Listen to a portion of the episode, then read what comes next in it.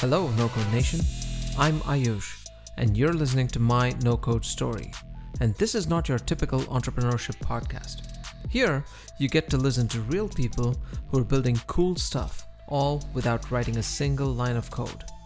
This is the future of independent entrepreneurship, and you have a front row seat. Before we get into today's episode, I have a request to make.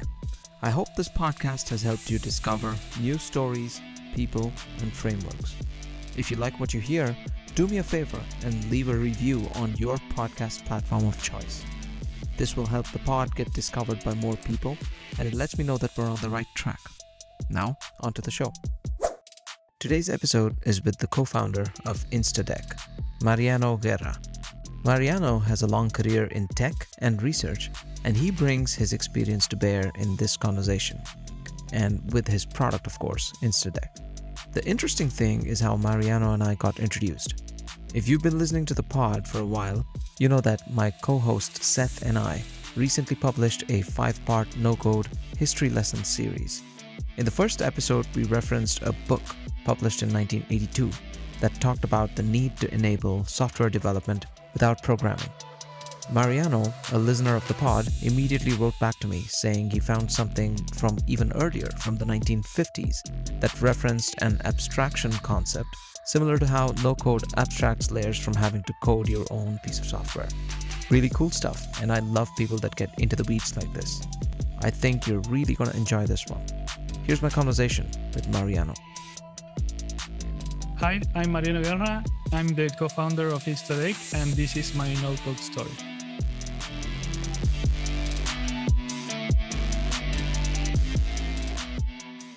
Mariano, welcome to the podcast. I'm really excited to dig into Instadeck and your story as a founder in the no code space. I just want to start by maybe talking a little bit about how we got acquainted. So, you reached out to me through Twitter after listening to one of my previous uh, podcast episodes, and immediately I started to see like you were a founder yourself.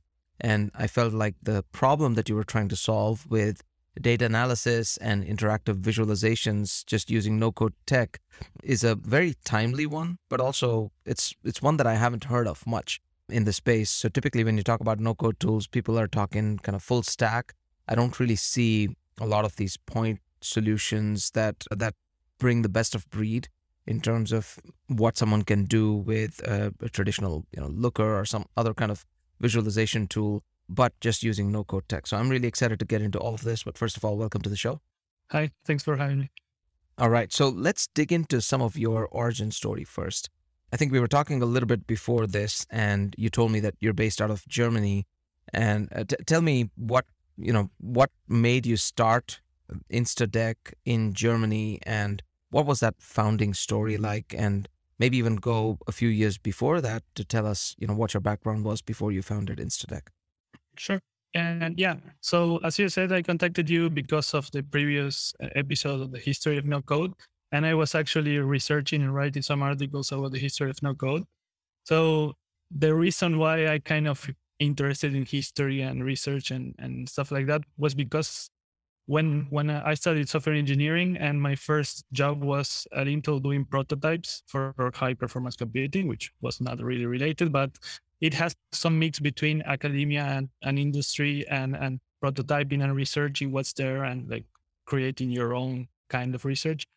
Then I moved into IBM research for a while, and there I was in contact with Almaden Research Center in IBM in the USA. And there I was in contact with people that were working on something that we could now call like uh, no code. It wasn't called no code in 2010 or maybe. Yeah. The main project from their side was uh, a no-code tool to automate data automation and scrapping on websites for Firefox. And then after that, I got I had this mix between like research, but also creating stuff and also entrepreneurship. And I got an opportunity to go try to create a, a product and a startup in England.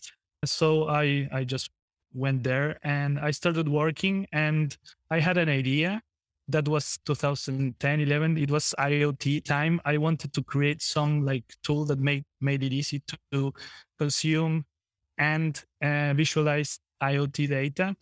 I called it like the Twitter for IoT. And there I got in contact with the company and they had a lot of systems that were generating data, unstructured, semi-structured data, non-relational mostly. So I we kind of mixed both ideas and I created a, a product and a solution for them. That the idea was to consume the data they had on multiple systems and kind of light, lightly manipulation and visualization and to create uh, real-time dashboards in the browser. Real-time, it means like whenever the event happens, it gets reflected in the screen without having to reload or anything. And like for context, 2010, 2011 was the first iPad and any kind of real-time charting in the router was usually flash-based.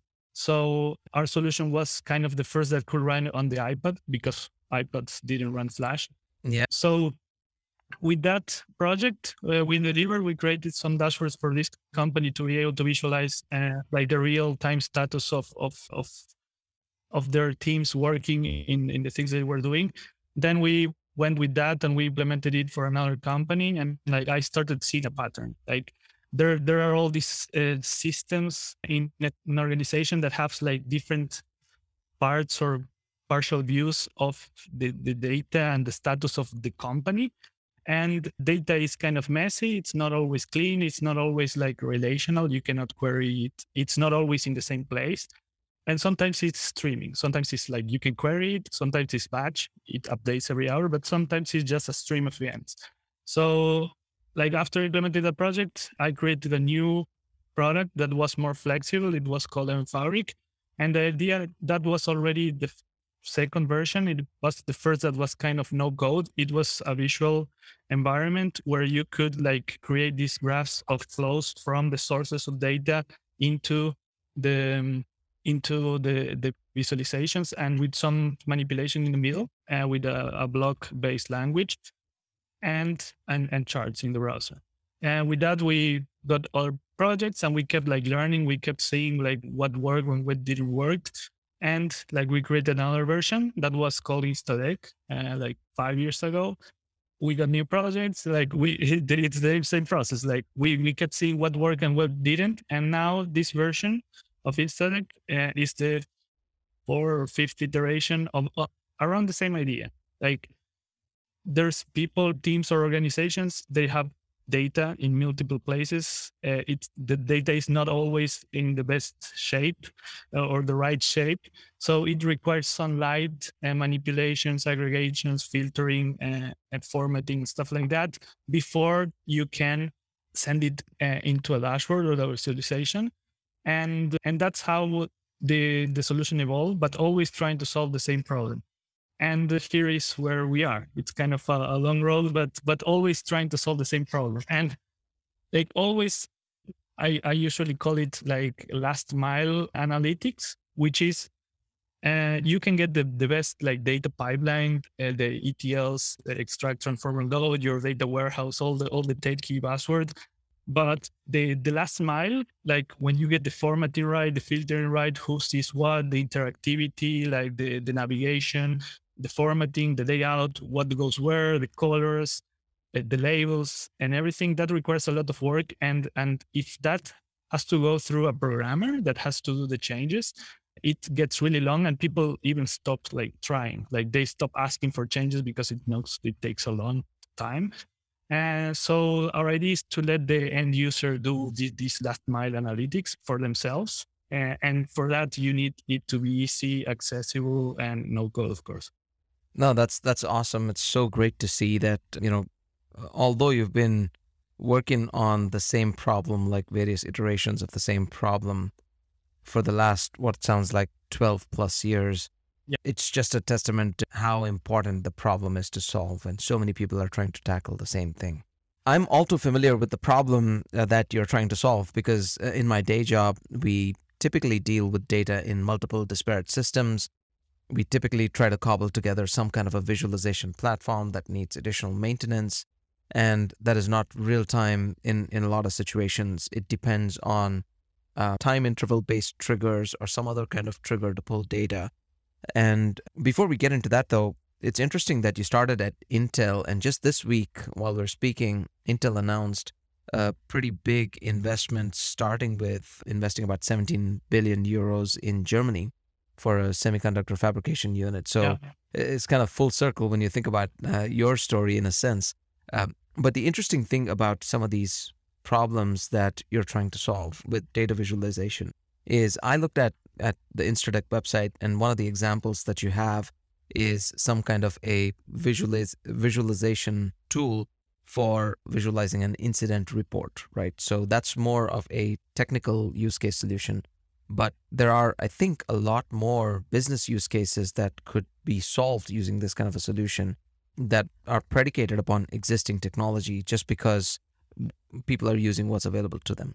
So, describe a little bit more how your solution is different from some of the others that might be, uh, call it incumbents in the space. So, you have everything from Excel that can be used to create dashboards all the way to you know something like Domo or Looker or some of these advanced platforms that can pick up any data source, especially in enterprises that use big data, and then have these dashboards that are then updated in real time. Are you kind of on that continuum somewhere in the middle where you're easy enough to use for a smaller um, no code shop to pick up and, and leverage? And, and you don't need much of the setup. Like, where do you fit in into this equation? Yeah. So yeah, it's kind of a continuum. It goes from I have a, a Google Sheet or an Excel spreadsheet and I, I have some charts in there to the other side. Well, it's it's like a multidimensional continuum, but to the Tableau or or Looker or Power BI on the other side. The difference with with Power BI and, and Tableau is that those are what's usually called business intelligence. And the assumption usually is that the data is in a relational database and the data is in uh, the rel- relational database that has a structure or that the, the two kind of controls or has enough knowledge.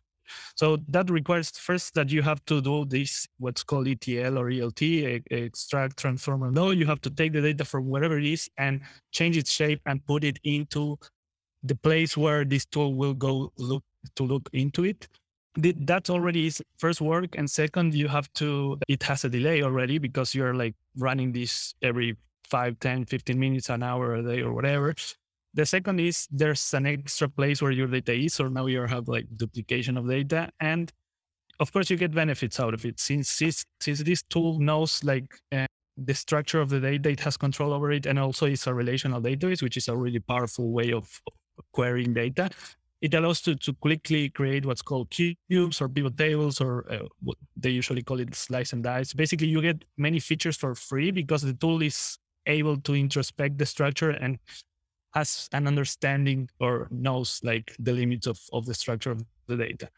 and the, the the problem is that you have to put the data there you have to do all this integration you have this delay and and also sometimes the price. Uh, if you're a small shop, maybe uh, the, the tools look cheap, but they get expensive really fast and require some technical knowledge uh, to use.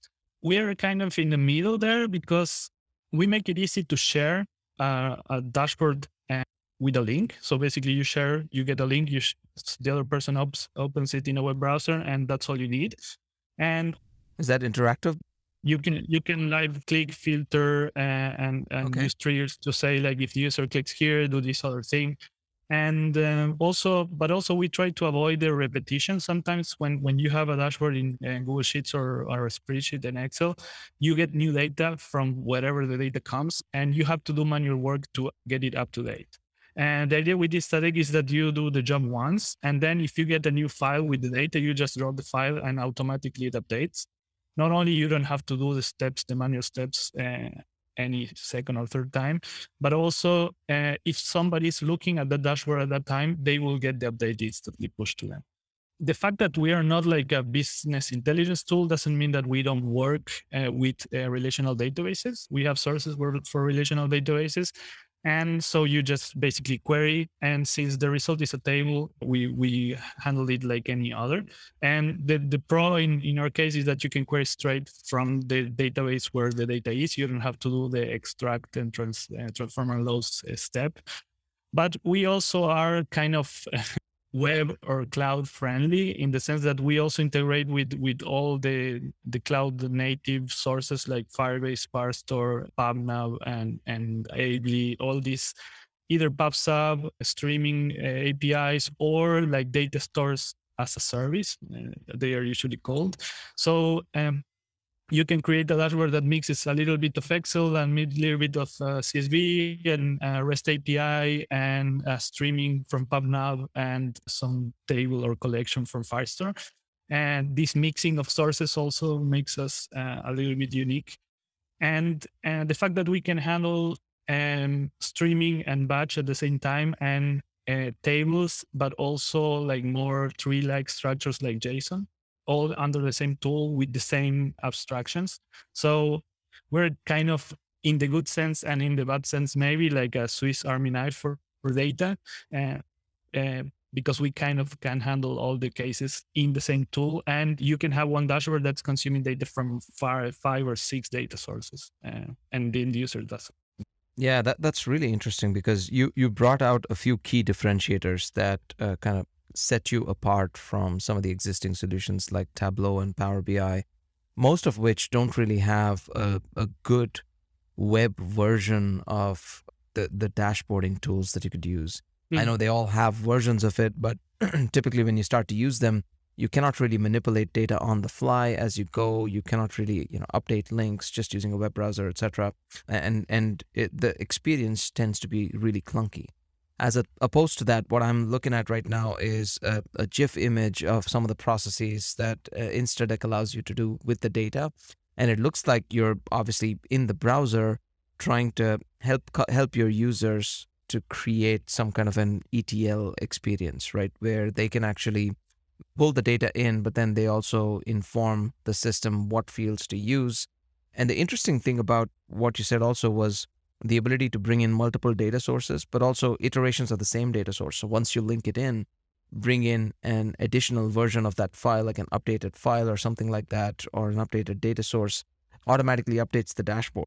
Now, with all of this, obviously, and with the proliferation of data in the enterprise for one, but also just in, in day-to-day usage, how are you dealing with some of the limitations that a browser presents when it comes to dealing with large data sets? Given that you're a visualization tool, I think some of this is kind of self evident, right? Because you might be able to keep a majority of the data behind the scenes and only display like an example data set to users. And then the visualization is where most of the functionality comes to the fore. But walk us through how you're dealing with this problem of um, web browsers not being strong enough as a desktop tool to deal with large amounts of data? So yeah, the it's uh, it's a hard process, but sometimes we are pushed by by our customers because that's kind of another benefit. We are like 100% web based, so it's not that you sometimes our tools you have a like a desktop application where you create the thing and the, the web is a viewer. You can only see the results our tool is like the, the environment where you create and where you see the data is uh, it's all web based and it's the same basically. When you share, you just see a, a read only view of, of seeing you're seeing, and that was basically a learning process. With time, like we see that that our users like the fact that they can have they can just send the data kind of raw to the browser and work it there because the, the, the feedback loop is much much faster, much much uh, closer. And so with time we start we started learning uh, how to optimize and how to how to code in a way that the browser can be its best version because like browser engines are getting better and better and faster and faster. And and there are some tricks if you learn how to how to write code to get more performance out of it. And we started seeing it uh, a while ago and where like some users were sending they, they hit the first limit. They were sending more than 10 megabytes of json for each update and we had like a default like you cannot send more than 10 megabytes just because we, we thought like that mustn't make sense to send more than 10 megabytes per update. And, and they hit it and then so we started like optimizing.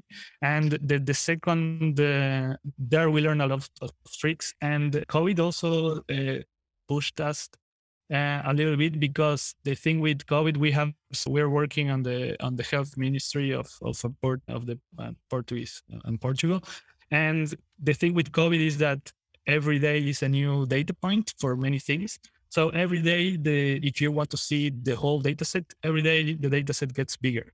So they kept like making the data set bigger and the dashboards had to handle more and more load. And uh, there's no magical solution. It's just learning like the, the low level details of how, how the JavaScript engines work and how they they like the code to be for them to optimize it better or easier. Yeah. And at some point, like the, the biggest bottleneck we hit is the RAM that's allocated to a, a tab. If you have a huge data set, you are going to use a lot of RAM. And the other is the fact that the browsers uh, are like the, the most of, of the computation in your tab runs on the same thread where like the, the logic to paint the, the, the document, the page runs. So if you take a lot to do processing, like the tab becomes unresponsive. So it's kind of a, a com- continuous learning uh, process.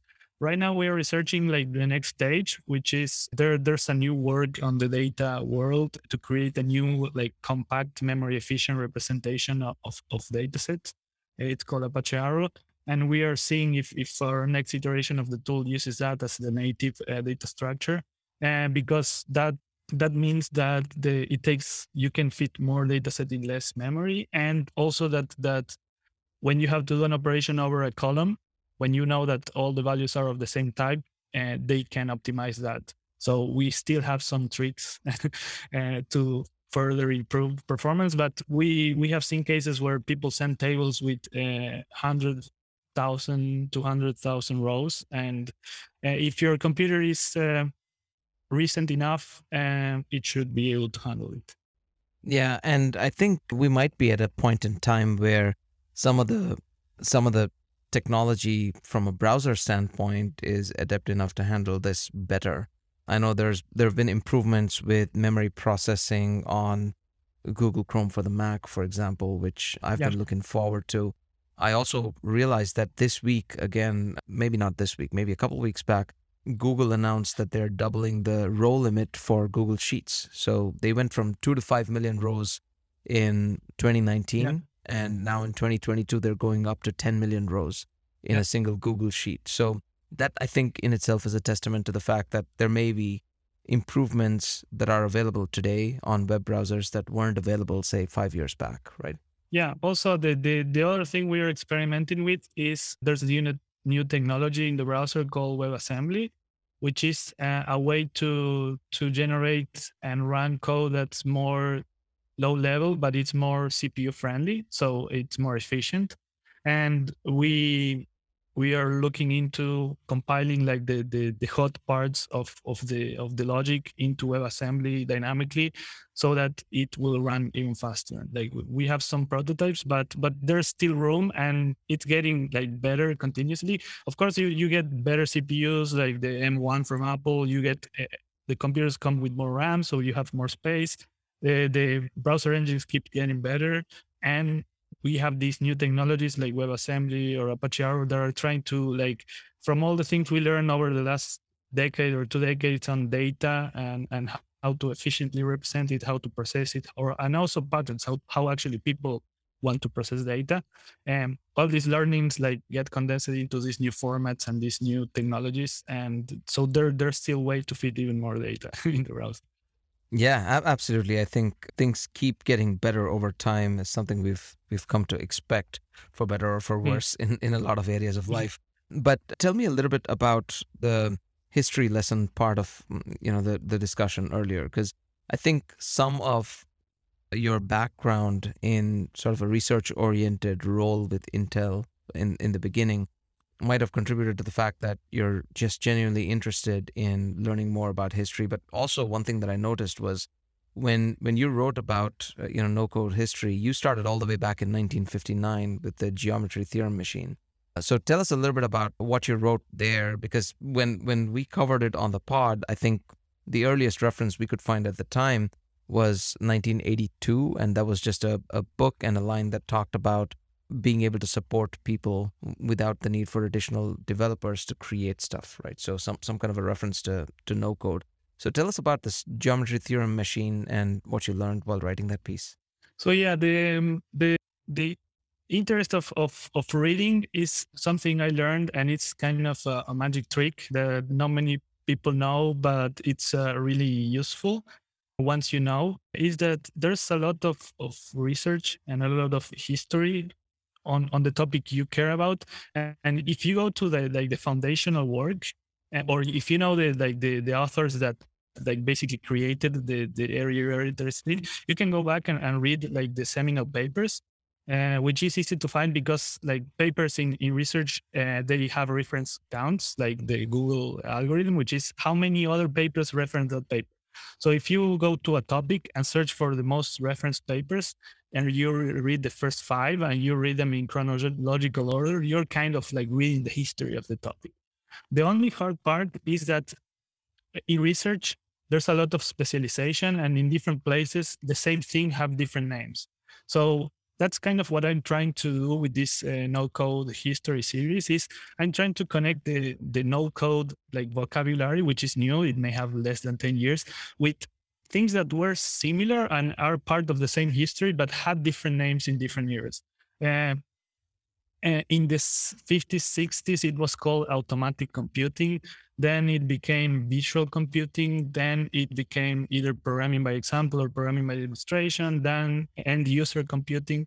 And now it's no code or code. And i'm trying to like fit everything into a single timeline. And so so that the different communities can like see that there was activity somewhere else but you just had a different name but it's kind of the same thing. And, and like if, if we get different communities talking to each other and sharing like learnings, we can get more ideas, go further, faster, but also avoid reinventing the wheel.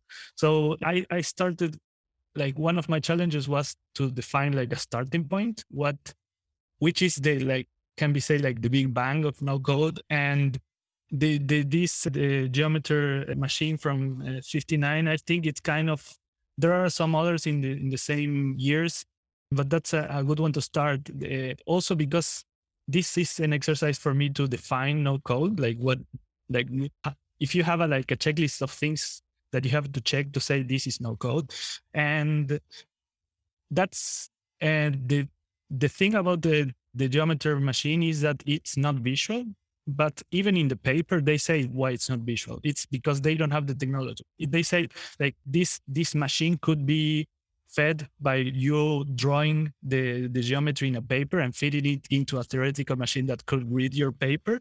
And we could draw the, the, the geometry shapes in a screen, like if we had one, but they didn't. So like they were limited by the technology, but they were thinking like, what if people could instruct a computer in a way that is not like writing textual code in a text file? So they were thinking like, if you feed me a, a, geometry shape, I will give you an answer in another geometry shape. So we are communicating in something that's no not code, but like you're instructing me to do some work, some computation work, and give you an answer to you. So that's kind of, and uh, they were no code. If they could, they would have been no code. They had to have this textual language because there was no other way to Uh, input this information to the computer. So that's so like it's an interesting exercise to say like where did it all begin? And if they could, they would have made an no-code geometry theorem prover. And after that, like if you jump like five or ten years, you start seeing the first attempts at at visual at showing information in a visual way, but also interacting with the computers without a keyboard or without writing instructions in text. And the first attempts were like they were repurposing oscilloscopes, which is uh, something that uh, people in electronics use to measure things in electronics. But since they can like draw things, they were like using them as screens. And they started playing before the mouse with something called like a light pen. They will like point a pen with some light into a screen, and the screen will know where you're inputting the data because they had li- a light sensor. And so they were already like playing with this way of of interacting with the computer without having to write a code all visual. And i i try to cover like i'm not going in chronological order so i'm kind of jumping back and forth but with time i, I hope i to have like a timeline of of this. Yeah that's really interesting especially the fact that the main limiting factor was the lack of technology. Let me read a few quotes that you highlighted from the original paper there which one was about the, the behavior of the system, right? So they say the behavior of the system would not be changed if the diagram computer were replaced by a device that could draw figures on paper and scan them. So they're still thinking about, you know, a physical device that was drawing images on paper and then some kind of a, a scanning um, mechanism. Obviously, that was the original way a lot of this work that we come to expect now online was digitized, right? So a lot of the physical work that was there in the the past few centuries has been now digitized to a large degree. But now we come to expect everything with an electronic version, but it wasn't always the case. And then they say our first system does not draw its own initial figure, but instead it's supplied with the diagram in the form of a list of possible coordinates for the points named in the theorem.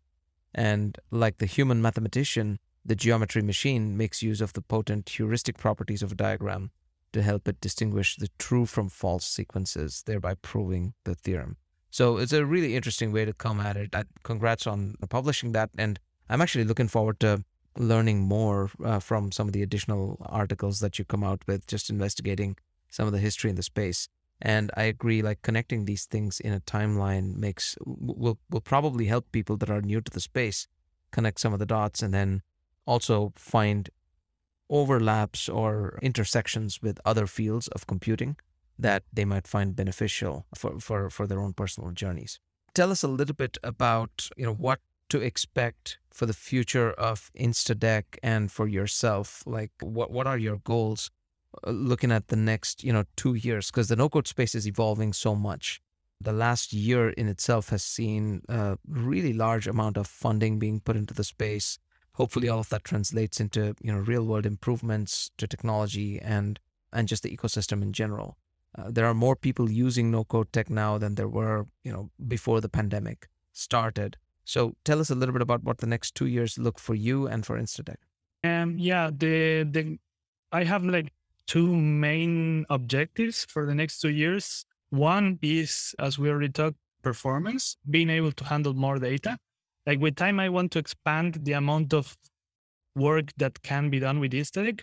Uh, because the, the problem when you adopt a tool is when is this tool not going to be enough and i will have to learn another tool like and and my idea is to like keep expanding the, the power of Instadeck faster than people can like fill it with data or or like at least at the pace of technology and hardware so that more people can handle all the data they have all the time uh, without having to like like batch it or see subsets or like do a query against the database or something like that so uh, performance to to make more use cases possible and uh, always having this instant feedback loop, not having to wait or, or anything. On the other side, more power for, for interactive cases. And there's this new term that's starting to appear, which is called uh, data apps. You may recognize low code tools like Retool, which mm-hmm. like I, have already experienced it and with in our projects, which is there are two kinds of applications, like uh, applications where you write, uh, you are like inputting data a lot, and then you get some result back to make a decision, but mostly you are entering data. And these are most of the transactional applications. Um, where people interact with the system by inputting data and seeing data back.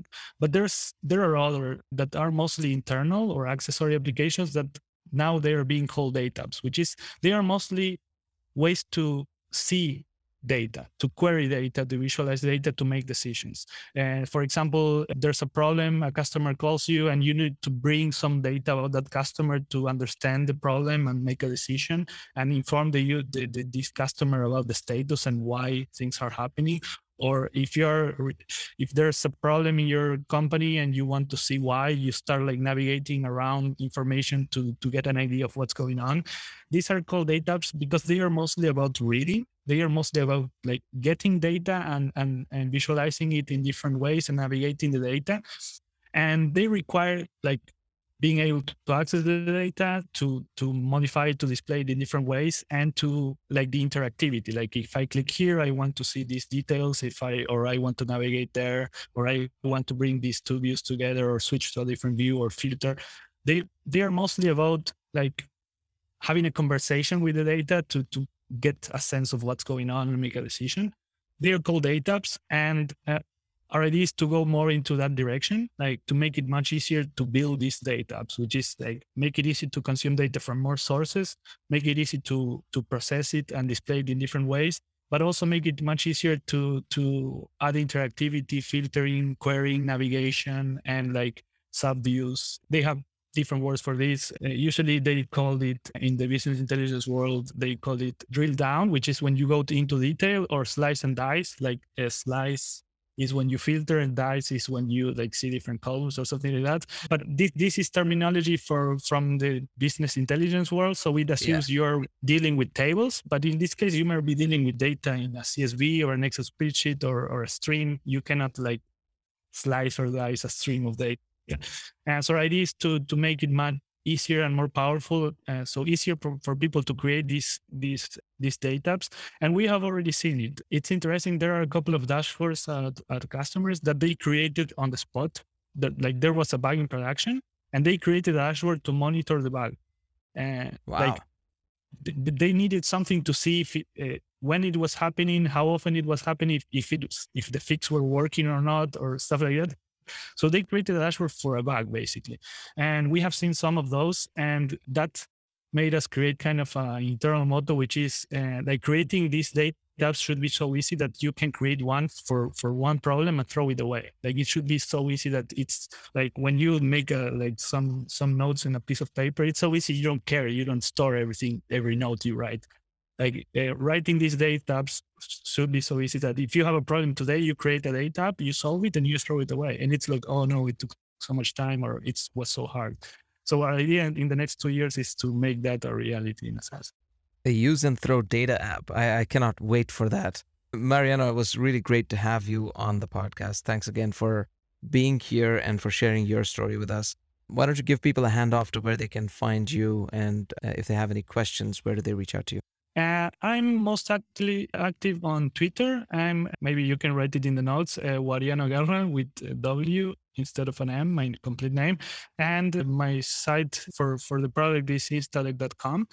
I'm also active in a community that's called Future of Coding, which is a community of programmers that that are not satisfied with how programming is right now and what to make it more easy, more accessible, uh, and more democratic. Some of them are like in the node code, no code spectrum, like they want to create no code tools. Some others want to create low code tools, but we are all together trying to like share uh, our learnings and try to make it like a reality. So I'm also active there.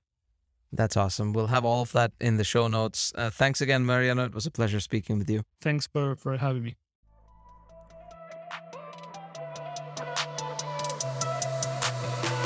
All right, that was the show. Thank you for tuning in, and I hope you enjoyed it and got a ton out of it. If you did, there are two things you need to do. Number one, make sure you subscribe to the show to get notified when a new no code story drops. And number two, I want to ask you a favor. Who's the one person you know who would absolutely benefit from hearing this story? Text them right now and send them to mynocodestory.com and reference this episode. Maybe they're an entrepreneur. Maybe they can use this episode to level up at their job. Or maybe they're just someone who loves creating new things. Do it. Subscribe and then send them the text. Make a difference. Thanks again, and I'll see you on the next one.